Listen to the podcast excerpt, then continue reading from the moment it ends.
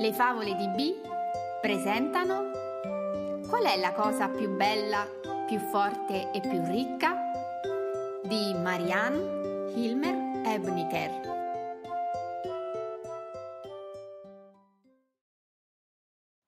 Era mattina. Lena era in giardino e ammirava il cespuglio di rose in piena fioritura. Più tardi cominciò a togliere le erbacce dagli aiuole di verdura Verso l'ora di pranzo tornarono dalla città i suoi genitori e si fermarono avviliti presso lo steccato. Cattive notizie, non è vero? domandò Lena e lasciò perdere le erbacce. Abbiamo perso il processo? Più sì che no, rispose la madre, alternando le parole ai sospiri per la grande delusione. Il giudice vuole porre termine al litigio tra noi e il contadino del Maso Uber e ci ha posto un indovinello. Cos'è la cosa più bella, più forte e più ricca? A quello che risolverà l'indovinello vuole assegnare il lago.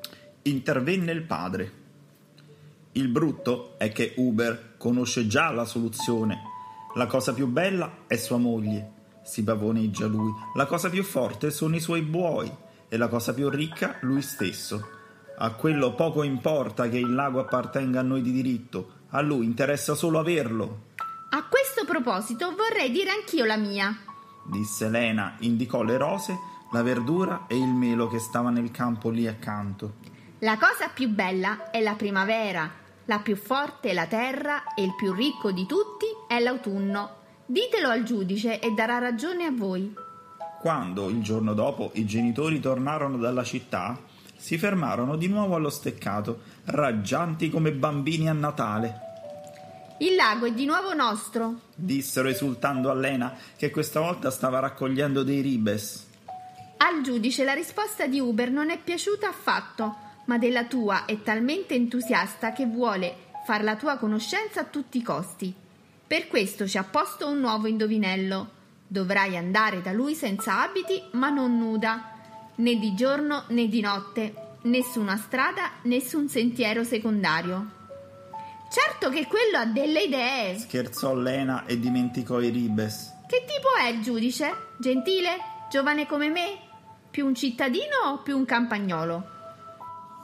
Di città di campagna. Risero i genitori. Che domande! Conoscendoti ci arriverai da sola. Mentre cucinava, Lena rimuginava l'indovinello. Durante il pranzo scosse la testa in pomeriggio gonfiò le guance facendolo diventare rotonde come un pallone. Certo che è un bell'enigma quello che il giudice si è inventato per me, brontolò. Ma non è detta l'ultima parola, non è difficile abbastanza. Con queste parole andò nella rimessa delle barche e puntò il dito su quel che le occorreva. Ho bisogno di queste tavole e anche la rete mi potrà tornare utile. Questo è tutto quel che mi serve. Adesso tieniti forte caro il mio giudice. Lena aspettò il tramonto, poi andò a prendere le tavole dalla rimessa delle barche e con esse costruì uno stretto camminamento fino alla città.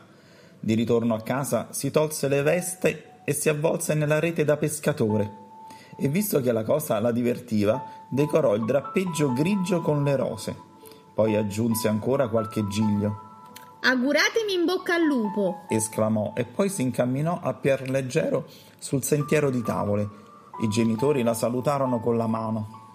Certo, sta tranquilla. Verso sera Lena giunse in città. La gente si voltava al suo passaggio. Un paio di bambini la rincorsero schiamazzando. Ma cosa ti sei messa? Che stranezze combini! Divertente, vero? Scherzò, fece ondoggiare il suo abito di fiori regalò loro una rosa. Il giudice era in piedi davanti alla casa e si stupì non poco nel vederla arrivare così. Non sei vestita, eppure non sei nuda, notò e le baciò la mano come fosse una nobildonna.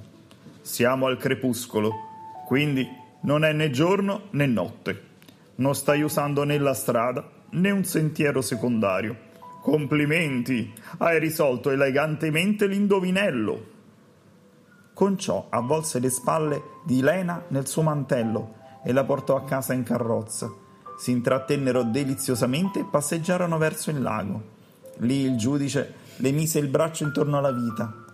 Le onde lambivano morbide il pontile, le stelle si specchiavano nell'acqua tanto che sembravano raddoppiate. I due si fidanzarono e un giorno il giudice regalò a Lena un anello. Le si inginocchiò devotamente davanti. Vuoi diventare mia moglie? Lena guardò a lungo negli occhi del giudice. Sì, con tutto il cuore. Mi prometti di non dare consigli alle persone che dovrò giudicare nei processi? domandò ancora il giudice. Lena annuì. Certamente, il tribunale è affar tuo. E così Lena si trasferì in città dal giudice. Un giorno le rivolse parola il vicino di un tempo. Ho in corso una controversia col contadino del Maso Uber. È un ingordo che non si accontenta di niente e sostiene che il mio campo appartiene a lui. Tuo marito ci ha posto un indovinello, ma io non ci capisco niente. Come faccio adesso a mandare avanti la mia famiglia senza il mio campo? Sii così gentile, aiutami. Lena spiegò che non poteva, ma il vicino insistette tanto finché alla fine risolse l'indovinello per lui. Comunque non si sentì a suo agio per aver mancato la parola e poi suo marito si sarebbe certo insospettito. Accadde l'inevitabile. Prima del processo il giudice si accomiatò cordialmente da Lena. Al ritorno però le fece più aspri rimproveri. Uber ha sostenuto in tribunale che la soluzione dell'indovinello l'hai fornita tu. La gente si è messa a urlare e a fischiare, si sono rotolati dal gran ridere. Lena abbassò desolata gli occhi. Perdonami, è stato uno stupido errore. Un errore irrimediabile, disse il giudice incollerito. Mi hai svergognato pubblicamente, hai abusato della mia fiducia. Per quanto mi dispiaccia, dovrai tornare ai tuoi genitori. Con queste parole tornò nel suo studio sbattendo la porta dietro di sé e lasciando Lena da sola. Le frasi che aveva appena pronunciato aleggiarono nel corridoio e caddero a terra una dopo l'altra, grosse e pesanti, come ciocchi di legno. La frittata è fatta, farfugliò Lena, preparò desolata i bagagli e andò a prendere le scarpe dall'armadio. Ma non voleva assolutamente andarsene, amava troppo suo marito. Non c'era altro modo, avrebbe dovuto fargli cambiare idea. Lena rifletté su eventuali possibilità calzò le scarpe, andò a prendere uno scialle e una borsa. Continuò però a pensare concentrata con quella disinvoltura che le era familiare ogni volta che doveva risolvere dei problemi difficili. Ho cucinato e come addio vorrei mangiare insieme a te, disse un'ora più tardi al giudice, un piede nel suo studio, l'altro nel corridoio. Inoltre vorrei portarmi dietro la cosa più bella che possiedo. Me lo permetti? Il giudice fu d'accordo e si sedette a tavola. Lena servì il pranzo e versò il vino nei calici. Salute, non ti dimenticherò mai. Sospirò e lo guardò con uno sguardo triste. Neppure io ti dimenticherò, confessò lui e sciacquò giù a grandi sorsate l'amarezza. Poi chiese ancora da bere. Dopo un po' il giudice era talmente ubriaco che non si era accorto che Lena lo stava portando fuori di casa. Non si accorse neppure che lo aveva fatto accomodare nella carrozza che stavano andando dai suoi genitori. Quando il giudice si svegliò la mattina dopo e si trovò nella camera di Lena, scosse la testa e dovette ridere di tutto cuore. Portarmi dietro la cosa più cara? Ma perché non ci sono arrivato ieri? Lena gli accarezzò delicatamente i capelli. Perché io sono più saggia di te? Il giudice la abbracciò.